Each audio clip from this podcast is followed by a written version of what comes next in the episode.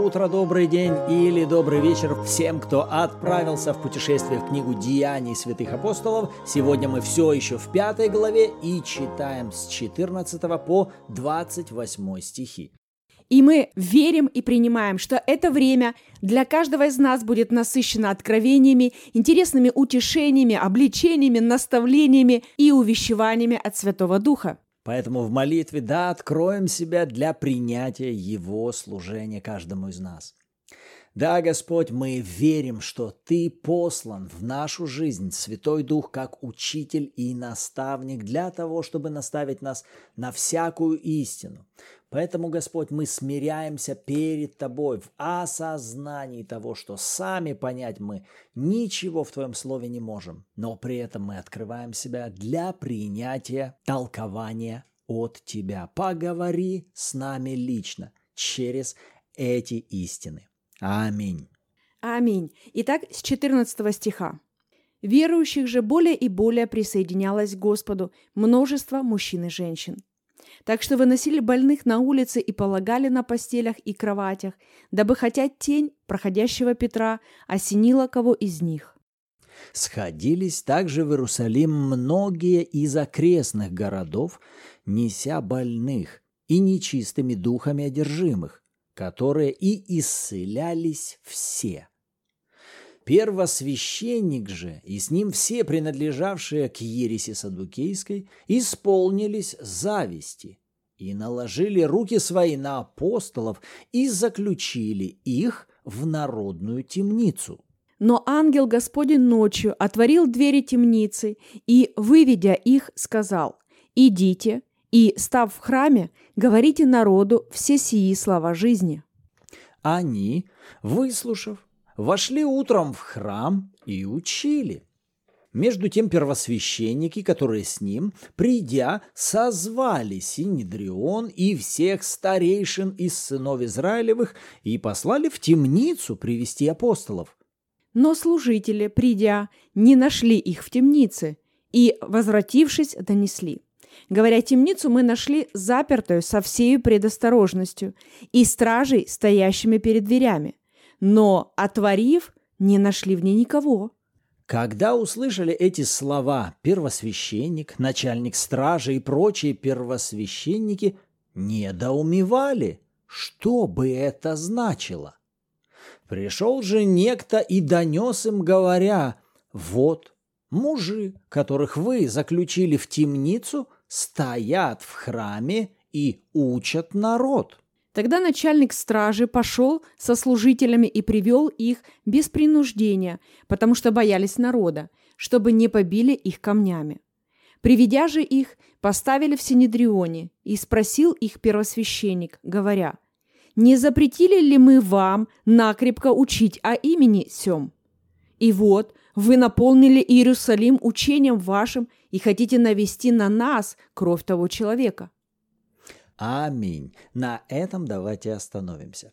И, кстати, если вы прежде сами не читали этот текст, поставьте сейчас этот подкаст на паузу, прочтите сами эти стихи, поразмышляйте какое-то время над ними, постарайтесь ответить на вопрос, на что Господь в этом тексте особенно обращает ваше внимание, и попробуйте поразмышлять над всеми деталями вокруг этого слова или этого стиха, этого сюжета, а затем попробуйте понять, почему Господь обратил ваше внимание именно вот на эту тематику, как она связана лично с вами. А затем снова возвращайтесь и поразмышляем с вами вместе. Хорошо, это был короткий совет. Итак, вот те маячки, которые меня привлекли, когда мы в этот раз читали все эти истории. Первые три стиха, ну просто потрясающе описывают сверхъестественную демонстрацию Бога, который являет себя во плоти людей.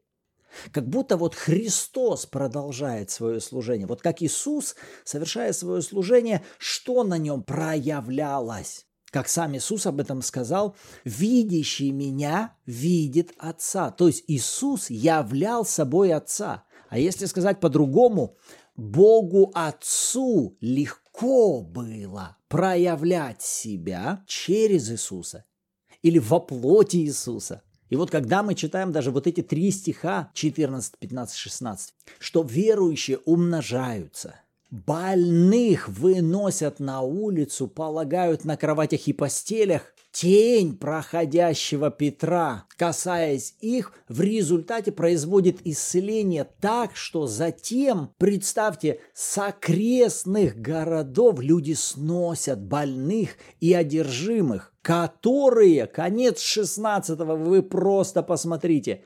исцеляются все.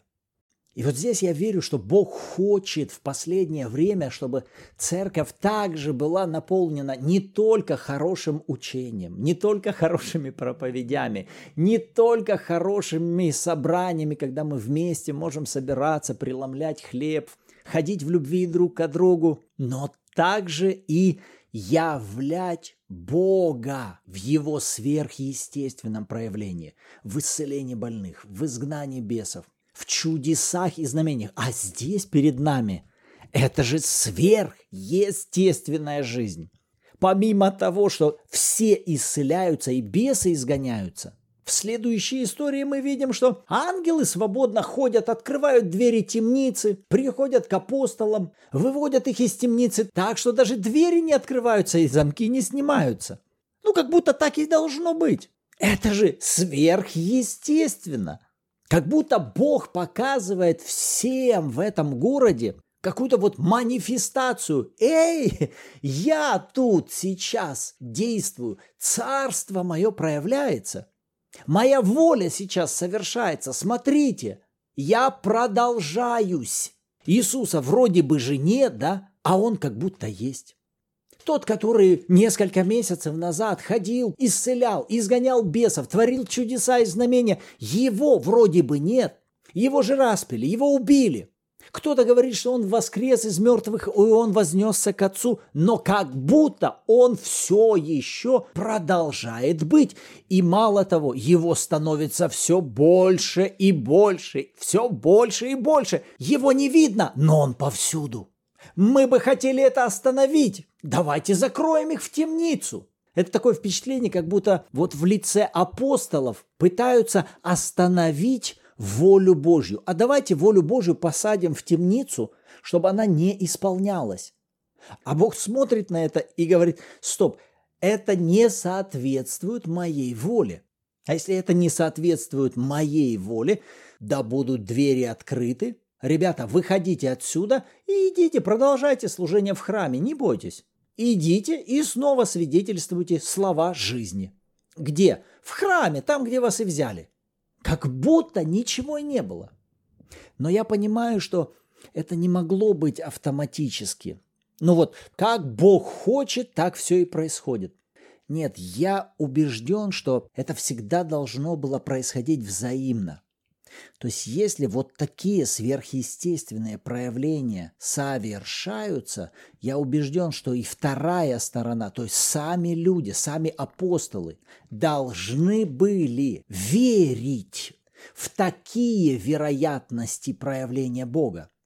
То есть, когда вот тень Петра исцеляет, я убежден, что Петру вначале нужно было растянуться в своей вере, что да, даже когда я буду идти, не только руки возлагать, а тень будет даже касаться больных, они будут получать исцеление.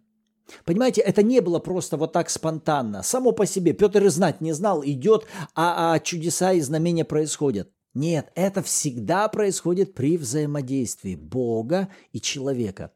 И Бог всегда нам помогает прежде всего в своей вере расшириться и внутри увидеть, что именно вот так возможно. Это воля Божья, и это возможно. Бог хочет это сделать. Точно так же и с тюрьмой. Я убежден, что самим апостолам, которых сейчас схватили и посадили, им нужно было в этой темнице быть в вере о том, что ничто не остановит осуществление воли Божьей на нас. Этот вопрос решается. Никакие стены не являются для нас преградой. Мы будем продолжать. Это будет продолжаться. Воля Божья через нас будет исполняться. Двери откроются. И помазание, которое на нас разрушит всякое бремя, всякое ярмо, двери, темницы и узы, открыты. Они должны были быть в вере об этом. К чему? Бог подключает и всю систему царства. Ангелы приходят, как-то они через стены проходят. Я не знаю, как получилось так, что и замки на месте, и двери закрыты, и стража тут, а они свободно ходят уже по храму и проповедуют там. То есть Бог всегда работает на то, чтобы помогать нашей вере быть во взаимодействии с Его волей. И смотри, что именно сказал им ангел. В 20 стихе написано «Идите и, став в храме, говорите народу все сии слова жизни». Интересно, что он не сказал им «идите и продолжайте исцелять, идите и продолжайте изгонять бесов». Разве это не важно? Разве это не значимо? Разве это не надо делать? Разве это не был Бог? Да, все это важно и значимо, и это все был Бог, проявленный через них. Но ангел им как бы выстраивает фокус. Он говорит, ребята, самое главное, чтобы вы говорили слова жизни. То есть слова, которые приносят с собою жизнь. Это так же, как в Евангелии Марка написано, они пошли и проповедовали везде при Господнем содействии и подкреплении, вот это слово, подкреплении слова последующими знамениями.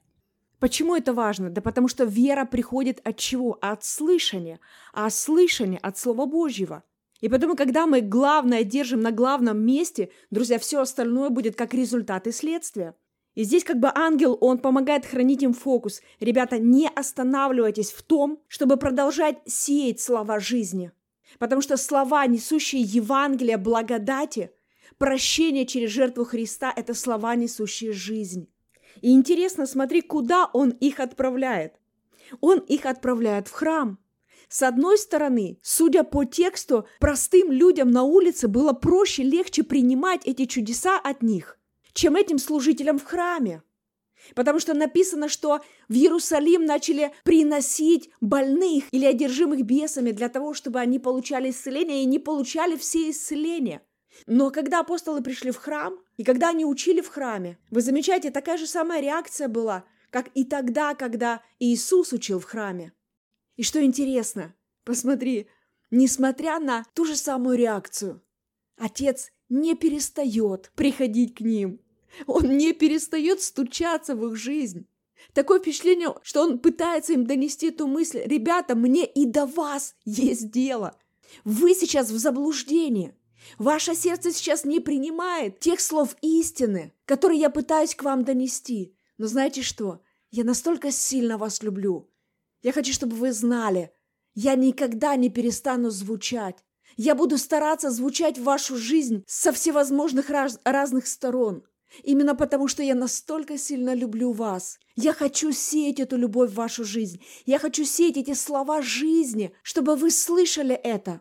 Чтобы затем эти семена жизни начали производить эту самую жизнь и внутри вас. И в этом я увидела отца, любящего своих детей независимо от их социального статуса или градации в служении. Бог говорит, я люблю каждого человека. И я хочу сеять слова жизни в каждого из них. Еще смотри, интересная мысль по поводу храма. Изначально храм был создан именно для того, чтобы человек там общался с Богом. И сейчас ангел отправляет их в храм, чтобы в храме звучали слова жизни. Отсюда напрашивается вывод. Для Бога важно, чтобы в его храме постоянно звучали слова жизни. И это напомнило мне слова апостола Павла в первом послании к Коринфянам, 19-20 стих. «Не знаете ли, что тела ваши суть храм, живущего в вас Святого Духа, которого имеете вы от Бога, и вы не свои?» Ибо вы куплены дорогою ценою. Посему прославляйте Бога и в телах ваших, и в душах ваших, которые суть Божья. Друзья, наше тело – это храм Духа Святого, это храм живого Бога. И для Него важно, чтобы в нашем храме всегда звучали слова жизни, слова ободрения, слова утешения, исцеления, восстановления – Бог не желает, чтобы в его храме звучали какие-то слова уныния, депрессии, обвинения, упреков, осуждения, чтобы присутствовала какая-то зависть. Бог говорит, я хочу, чтобы в моем храме звучало то, что приносит жизнь. И опять-таки, почему это важно было говорить? Потому что вера приходит от слышания. И возвращаясь к реакции религиозных лидеров на слова жизни, это, мягко говоря, интересная реакция – В 17 стихе написано «исполнились зависти». Ни радости, ни восторга. Логично было бы, исполнились радости, начали славить Господа за все чудеса, которые происходят, но они исполняются зависти. И какая реакция дальше? Они заключают апостолов в темницу. И это, знаешь, что мне напомнило? Это напомнило мне иллюстрацию постоянной борьбы плоти и духа. Когда наш дух, в котором живет Дух Божий, желает, чтобы в храме Божьем звучали слова жизни, слова исцеления, слова победы, когда человек начинает провозглашать эти слова веры, или когда он начинает слышать эти слова веры, посмотри, тут же начинает подниматься реакция плоти. Это что такое? Это как? У меня это не сходится. У меня так не получается. Это у меня так не работает. Ведь эти лидеры, они же смотрят на то, что происходит в жизни апостолов, и они видят результаты, которые, с одной стороны, опять-таки, они не могут отрицать, потому что это явные результаты. Но зависть у них от чего появилась? От того, что у них нет таких результатов.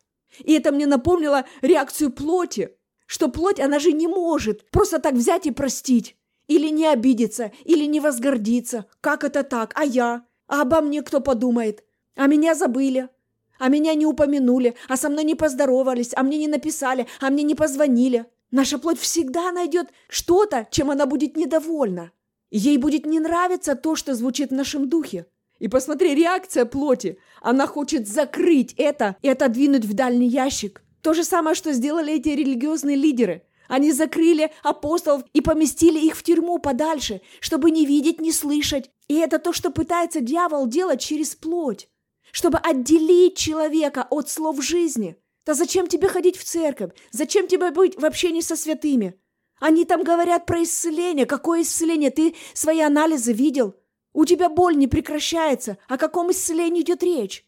То, что говорили апостолы, это было некомфортно слышать этим религиозным лидерам.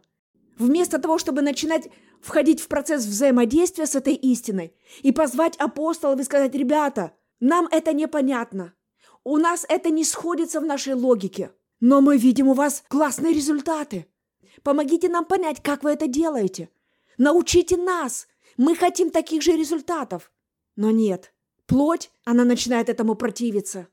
И вот здесь я увидела вот эту борьбу плоти и духа что плоть она желает заключить дух в темницу, закрыть ей рот, чтобы не звучали слова жизни. И даже вот это сверхъестественное чудо, что ангел вывел апостолов из тюрьмы, мне напомнило то, как дальше опять-таки тот же Павел говорит, что кого сын освободил, тот истинно свободный. Понимаете, когда мы уже достигаем познания истины, то уже никакая плоть, она не может нас удержать в этом.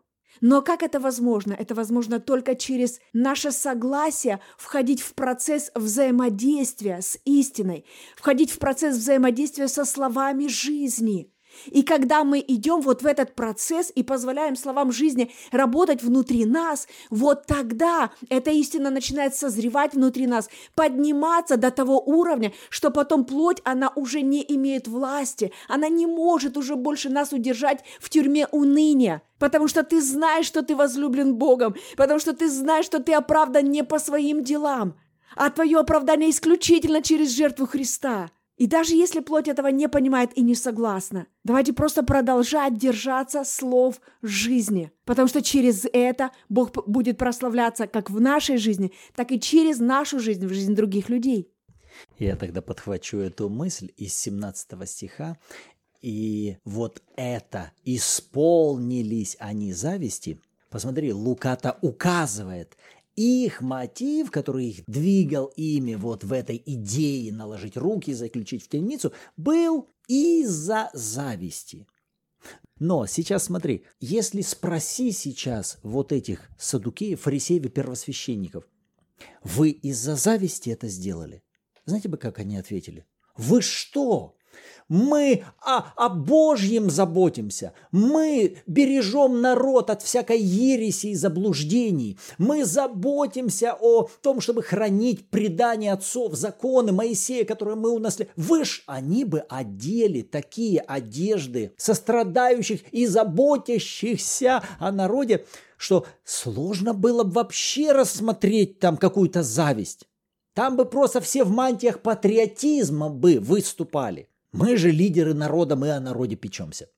Хотя на самом деле это маскарад.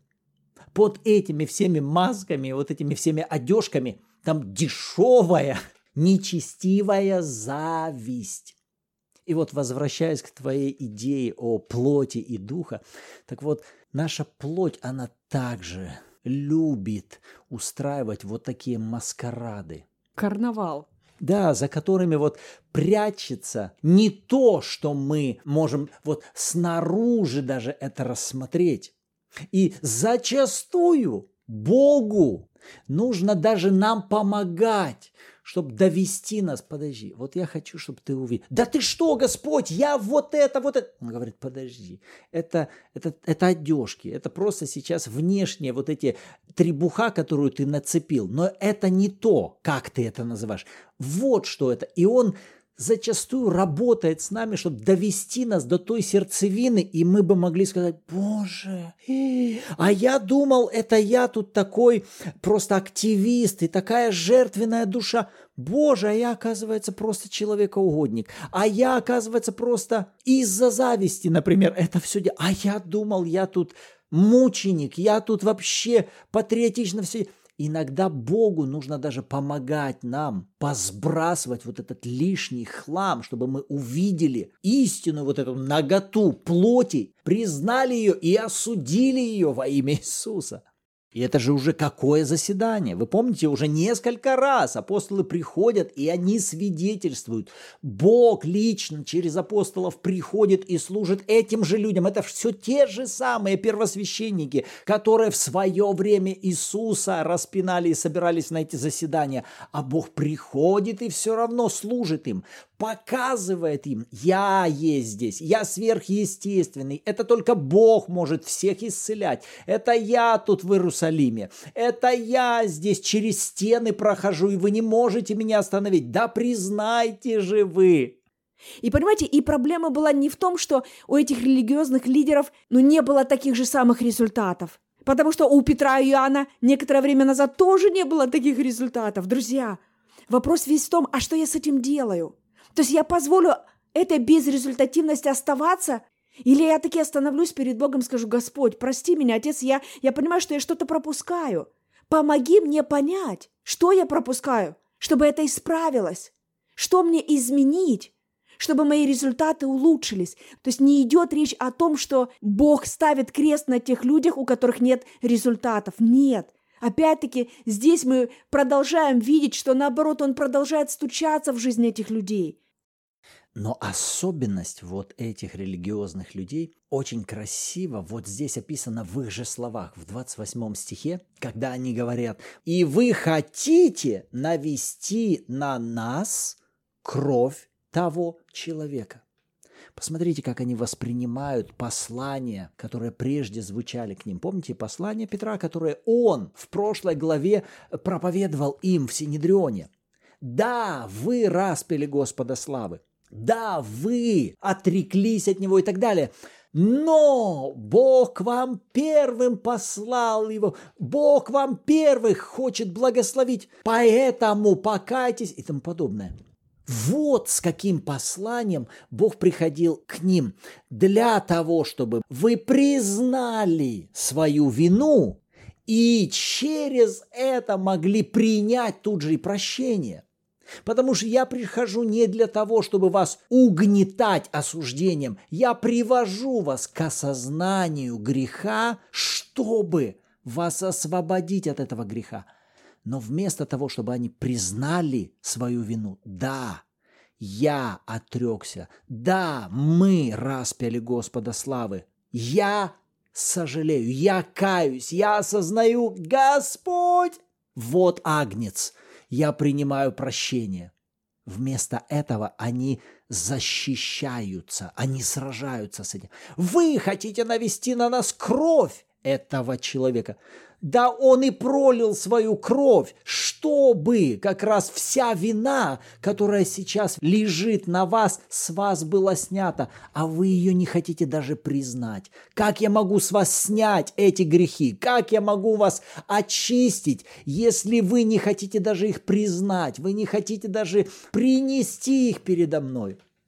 Поэтому даже когда Бог совершает свое служение обличение для вас. Не защищайтесь, не оправдывайтесь, не ищите кого-то виноватым. Так вели себя первые люди, Адам и Ева. Когда Бог пришел и начинает у них спрашивать, Адам, ты ел? Нет, Бог, это все из-за Евы. Ева, так это ты? Нет, это все из-за змея.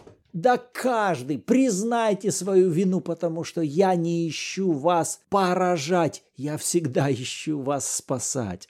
Аминь. Наш Бог удивительный, исполненный любви и всегда желающий нас спасать и миловать. Аминь. Хорошо, вот наши размышления вокруг этих стихов, а на что Господь обратил ваше внимание.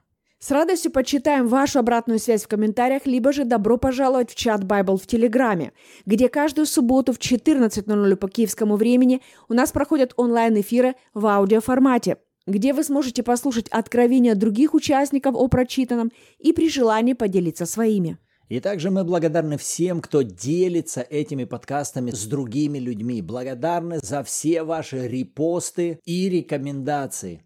Мы верим, что Слово Божье живо и действенно, и оно может совершать свое сверхъестественное служение как внутри нас, так и в жизни других людей. Аминь. Аминь. Рады были быть сегодня с вами. В следующем выпуске услышимся. И помните, вы приняли силу, чтобы быть свидетелями Иисуса до края земли.